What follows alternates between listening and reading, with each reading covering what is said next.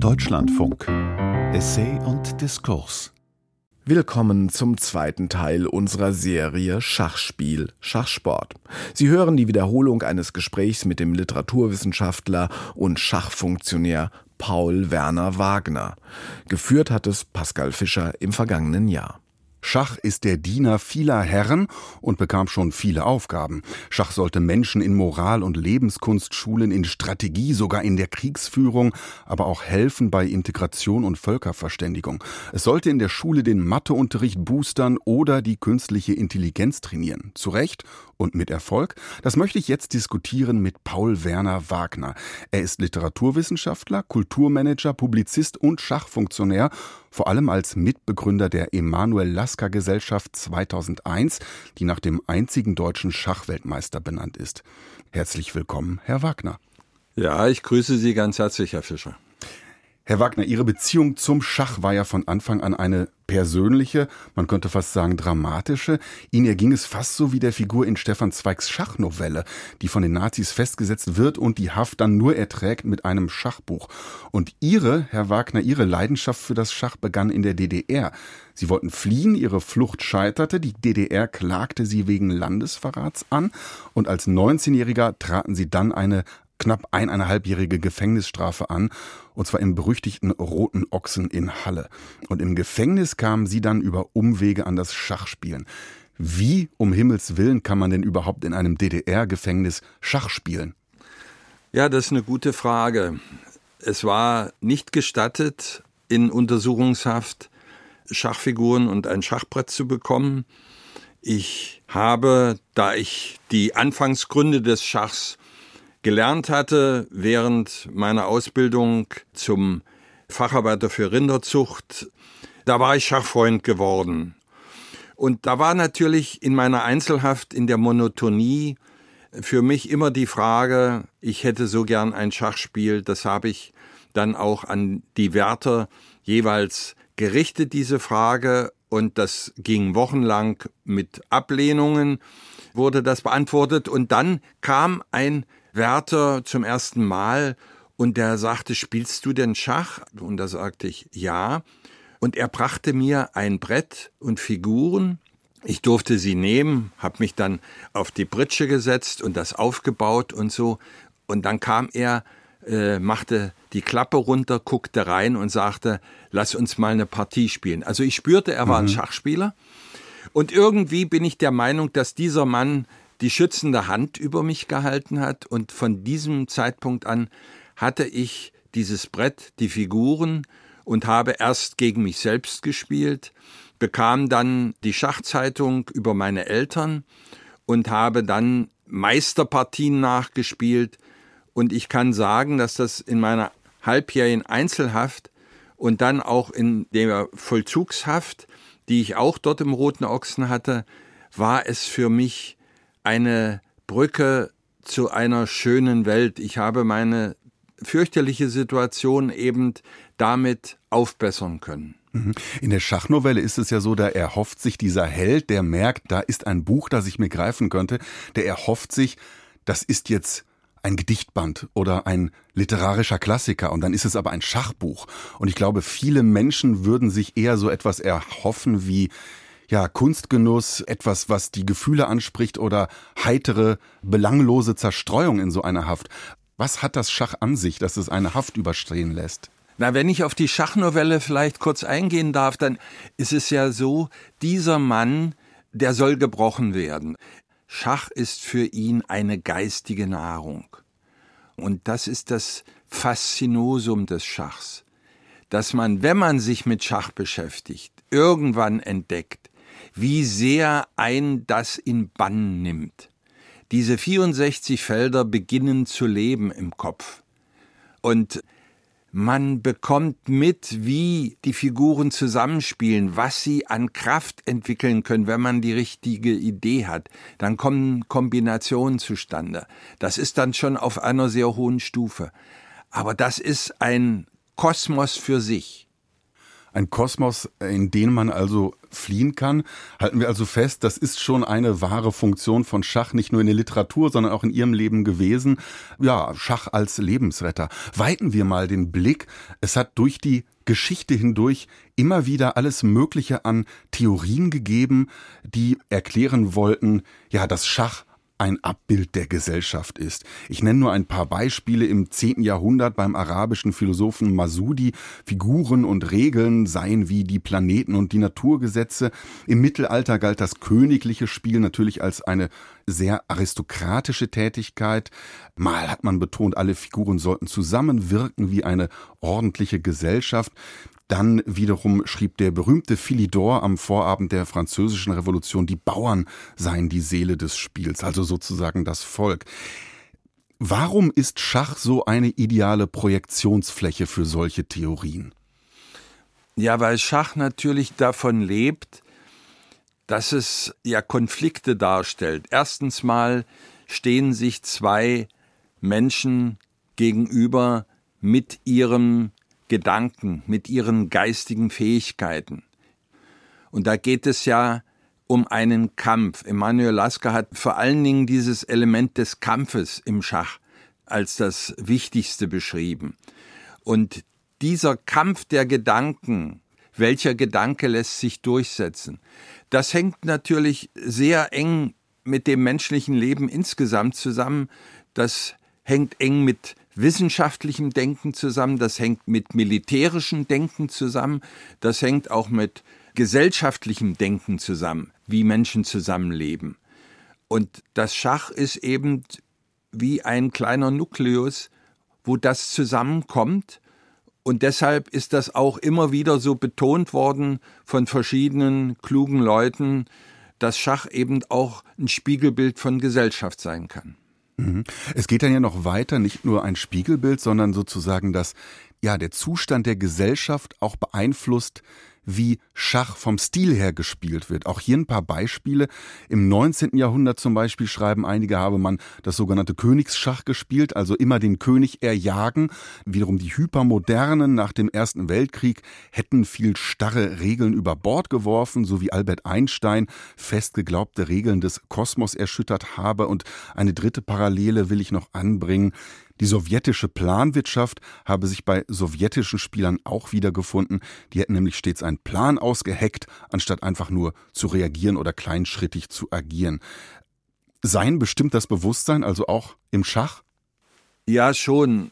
Aber diese Beispiele, die Sie nennen, die würde ich nicht zu 100 Prozent unterstreichen. Das sind nicht bis zuletzt sozusagen zutreffende Geschichten. Natürlich ist da eine Menge dran die Zeit spielt schon eine große Rolle, also die jeweilige Zeit, die widerspiegelt sich auch in der Entwicklung des Schachs. Die widerspiegelt sich aber nicht nur im Spielstil, sondern überhaupt in der Entwicklung des Schachs. Also zum Beispiel war das Schach schon ein elitäres Spiel, bis man zum Beispiel Mitte des 19. Jahrhunderts in England begonnen hat, Schachfiguren auch in Serie herzustellen. Vorher waren das ja geschnitzte Figuren, die waren teuer, die waren für viele äh, Schichten der Bevölkerung nicht käuflich. Damit wurde auch etwas demokratisiert. Die Einführung der Schachuhr hat unglaublich wichtig in das Schachspiel eingegriffen. Bis dahin war es sozusagen dem Spieler jeweils überlassen, wie lange er an seinem nächsten Zug überlegt. Und da dauerten Partien zwischen den Meistern neun Stunden. Wegen Ermüdung wurden sie sozusagen vertagt als Hängepartien. Aber wäre das dann überinterpretiert, wenn ich sage, da gerät auch das ruhige Schach, dieser Sport der Muße unter die Herrschaft der Uhr und der Zeit, im Grunde ein Produkt der Industrialisierung? Ja, auf jeden Fall, da haben Sie vollkommen recht. Damit wird Schach auch modern. Die Zeit ist ein ganz wichtiges Element in der Wettkampf Partie. Die Schachuhr läuft. Und es gibt ja Tragödien am Schachbrett, weil die Zeit so knapp ist. Man hat eine überlegene Stellung und dann fällt das Blättchen. An der Uhr gab es das Blättchen noch in der alten Form. Und das hieß, man hat die Partie verloren. Und man war unglaublich angespannt in so einer Situation, das weiß jeder Schachspieler, der Wettkampfschach gespielt hat, wie die Zeit ein im Nacken sitzt. Sie haben gerade schon mal angedeutet und ich möchte darauf jetzt noch mal näher eingehen. Schach als Strategieschule ist immer wieder ein großes Motiv in der Geschichte. Schach galt immer wieder als die Schule für Strategie oder auch die Kriegsführung. Das alte indische Schach hat Figuren, die im Grunde den Waffengattungen entsprechen, Fußtruppen, Kampfwagen, Reiterei und Kriegselefanten. Und man sagt sogar, Napoleons Feldzüge, die seien wie ja, Schachpartien gewesen. Napoleon selbst sah Schach als ideale Übung für Generäle an. Auf der anderen Seite hat der Krieg, wenn es dann mal losgeht, manchmal etwas Regelloses. Wir kennen alle den preußischen Generalfeldmarschall Helmut von Moltke, der uns gelehrt hat, ab dem ersten Schuss ist jeder Plan passé. Ist das also übertrieben zu sagen, das Schlachtfeld ist wie das Schach? Äh, ja, leicht übertrieben und trotzdem würde ich sagen, dass Schach eben diese großartige Leistung hat. Es kommt vom Kriegsspiel, das, das stimmt. Die Aufstellung der Figuren, das war die Aufstellung auch des Heeres damals. Und man kämpfte gegeneinander. Aber das, was beim Schach eben sehr, sehr prägnant ist, dass dieses Spiel zwischen zwei menschlichen Geistern friedlich ausgetragen wird, nach Regeln. Und man weiß am Ende, nachdem die Partie beendet ist, welche Strategie aufgegangen ist. Und ich würde sagen, wenn Kriege stattfinden, in der jeweiligen Situation sind die Kriege schwer einzuschätzen. Nach Ende des Krieges gibt es dann Militärhistoriker, die dann genau sagen, da und da sind diese strategischen oder taktischen Fehler gemacht worden. Also da ist das auch gewissermaßen nah an, der, an dem Schachspiel dran. Wenn wir es ein bisschen versöhnlicher angehen, dann ist Schach ja auch oft so als Moralbooster, als Ethik oder sogar als Tugendlehre verstanden worden. Wirklich auch im engen religiösen Sinne. Auch hier ein paar Beispiele. Gerade im Mittelalter, da verwarf man zum Teil auch das Schach als Teufelswerk, als sei es etwas ähnliches wie das schnöde Glücksspiel. Ganz einfach, weil man wohl offensichtlich auch im Schach um Geld gespielt hat. Savonarola ließ Schachbretter sogar verbrennen. Auf der anderen Seite gab es Leute wie den Theoretiker Meister Ingold in der ersten Hälfte des 15. Jahrhunderts, der sagte, Schach wirkt eigentlich dem Hochmut entgegen. Was ist es denn nun? Ist Schach gut für die Tugend oder ist es doch ein moralloses Laster? Und wie kommt das dann, dass Schach in so einer Bandbreite wahrgenommen wird? Ja, gut für die Tugend weiß ich nicht. Was Schach aber lehrt, Schach lehrt Demut. Jeder, der Schach spielt, muss mit Niederlagen umgehen lernen. Menschen verlieren nicht gern. Und wenn Menschen verlieren, neigen sie dazu, die Fehler beim anderen zu suchen. Im Schach ist es aber so, dass man die Fehler bei sich suchen muss. Und wer den entscheidenden Fehler macht, verliert.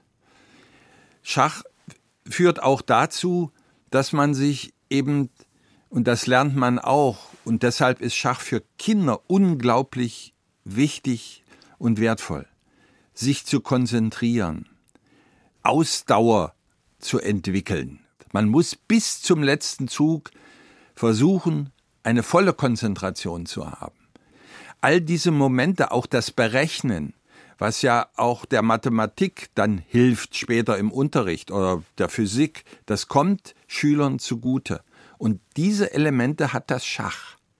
Und deshalb ist das Schach schon etwas sehr Wertvolles moralisch gesehen, wenn ich mir die Schachspieler betrachte, sind sie nicht die besseren Menschen. Hm. Wenn wir da den ähm, Blick noch mehr weiten, könnte man ja auch sagen, gerade durch das Internetschach, das heute gespielt werden kann, in jeder Form, die man sich nur vorstellen kann, da ist Schach im Grunde ein Völkervermittler, dass man froh ist, gegen Gegner in Argentinien, den USA, in Afrika zu spielen. Ja, das, das auf jeden Fall. Und das Völkerverbindende im Schach ist schon bei den Schacholympiaden nämlich begründet worden mit dem Motto Gens una sumus, also wir sind eine Familie. Und im Schach war eigentlich die Verständigung unter den Schachspielern, auch wenn sie unterschiedlichen Herrschaftsblöcken angehörten, immer vorhanden. Also Schach hat sich auch versucht, aus politischen Sachen herauszuhalten, bis heute, und das würde ich an dieser Stelle gern mal sagen, dass es im Schach auch mutige Leute gibt. Es ist ein offener Brief von 42 russischen Großmeistern an Putin geschrieben worden, stoppt den Krieg. Mit klarer Ansage, und wir sind für Frieden. Und die Schachspieler, wir vertragen uns in aller Welt. Und die ukrainischen Schachspieler, die Europameister sind, sind unsere Schachfreunde ist ein unglaublich mutiger Brief. Ich habe in, in keiner anderen äh, äh, sozusagen Sparte so etwas bisher wahrgenommen, dass Spieler den Mut hatten, diesen Brief zu schreiben, obwohl sie wissen, dass sie Repressionen bekommen. Also da ziehe ich meinen Hut vor dem Mut dieser Schachspieler. Wenn Sie gerade von der Ukraine sprechen, da will ich den Bogen schlagen zu einem Projekt, das sich in Wien damals an Flüchtlinge gewendet hat. Eine Frau namens Kinike Mulder hat Schachbretter auf öffentlichen Plätzen oder auch in Cafés aufgebaut und hat die Einheimischen und die Geflüchteten eingeladen, spielt miteinander. Ich habe mich gefragt, was ist denn jetzt an Schach als Integrationshelfer wirklich dran? Hätte diese Frau nicht auch einfach Mensch ärgere dich nicht Bretter aufstellen können? Naja, nun ist Mensch ärgere dich nicht ein Spiel, das, glaube ich, also ich habe es nicht so gern gespielt, weil ich mich immer geärgert habe. Also ich weiß nicht, ob das ob mehr das, als beim Schach. beim Schach habe ich mich über mich selbst geärgert und beim Mensch ärger dich nicht habe ich mich über die Würfel geärgert oder über die Gegner, die dann mich rausgeworfen haben. Nein, beim das Schach ist wirklich ein Integrationsfaktor. Hier setzen wir uns ans Brett. Zwei fremde Kinder oder, oder fremde Menschen, die müssen nicht die gleiche Sprache sprechen. Die Schachsprache ist eben auf den 64 Feldern festgelegt. Und so kommt man sich näher und so kriegt man zum Beispiel auch einen Respekt äh, vor dem anderen, wenn er besser spielt. Ja, wenn Geflüchtete kommen, gibt es ja Menschen, die sich dann als was Besseres halten, die kommen mit nichts, ja, aber auf dem Brett können sie zeigen, dass sie eben wertvolle Menschen sind, dass sie klug sind, dass sie mich schlagen können. Also dieses Moment ist sehr gut. Und es gibt noch einen anderen Aspekt. Kinderschach in Deutschland von Gerhard Köhler ins Leben gerufen, einen erfolgreichen Unternehmer, der selbst ein sehr, sehr guter Schachspieler war. Der spendet sehr viel Geld dafür, dass Schach in Kindergärten sozusagen ausgeübt wird. Die Kindergärtnerinnen werden ausgebildet und sie spielen mit den Kindern Schach. Und da gibt es auch viele Kinder, die aus prekären Verhältnissen kommen und die im Schach plötzlich aber sehr gut sind und von den anderen Kindern anders respektiert werden, die dadurch auch Fortschritte machen in der Lernfähigkeit, im Lesen, in der Mathematik sowieso. Also wir hätten, wenn wir Schach was es ja immer mal gab, diese Bestrebungen als Unterrichtsfach integrieren würden, würden wir unsere Intelligenz unter den Kindern steigern können mit ganz wenig Mitteln. Und genau darauf möchte ich jetzt äh, hinweisen, dass es da natürlich auch ein bisschen Streit gibt. Irgendwie scheint das ja logisch. Schon Goethe sagte, Schach ist wie ein Probierstein des Gehirns. Irgendetwas muss ja dran sein an diesem logischen Denken. Oft sind Schachspieler auch ganz gut in Mathe, aber trotzdem, es gibt Zweifel daran, ob zum Beispiel die Bewertung von Schachspielern, diese Elo-Zahl, ob das eindeutig mit Intelligenz korrespondiert. Und es gibt sogar die Kritik, dass Schachspieler im Grunde abseits ihrer großen Leistung zu nicht viel fähig sein, sagte einst Albert Einstein, weil die immer nur ans Schachspielen denken. Ist also Schach am Ende doch nur eine sehr spezielle Tätigkeit?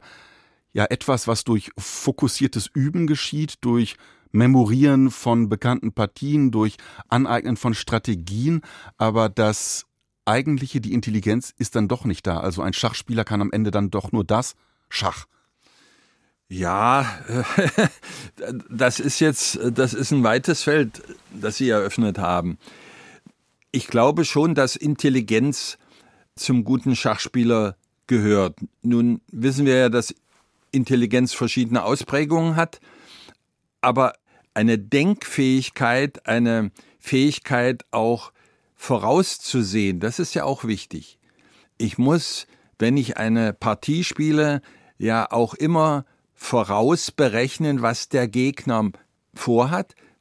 Diese Intelligenz gehört dazu. Es gibt Schachspieler, die sehr, sehr einseitig geblieben sind, die ihre Fähigkeit auf die 64 Felder beschränkt haben und darüber hinaus nicht unbedingt sehr hoch gebildet sind. Also Stefan Zweig hat das ja mit diesem Weltmeister äh, ein bisschen karikiert. Aber ich gebe Ihnen recht, dass es unter den Schachspielern auch sehr skurrile Typen gibt. Aber ich würde sagen, die Mehrzahl der Schachspieler ist sehr intelligent, ist auch gebildet. Und ich kenne viele, die über das Schachspielen dann große Erfolge im Beruf hatten, die das irgendwie übertragen konnten. Aber ich möchte auf einen hinweisen, der mir am Herzen liegt, nämlich Emanuel Lasker.